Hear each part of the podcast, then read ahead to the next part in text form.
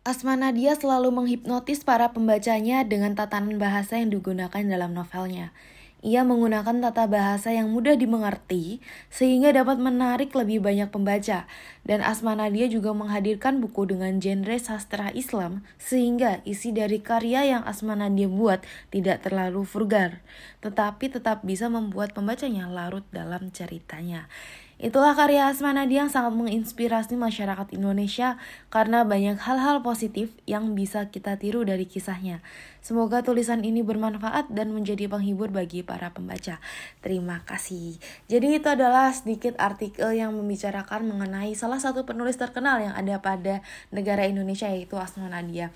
Buat kalian yang belum kenal Asma Nadia atau mau mencari tahu lebih dalam lagi tentang Asma Nadia bisa langsung dicari di Google pasti namanya ada pada Wikipedia karena dia adalah sosok yang sangat luar biasa.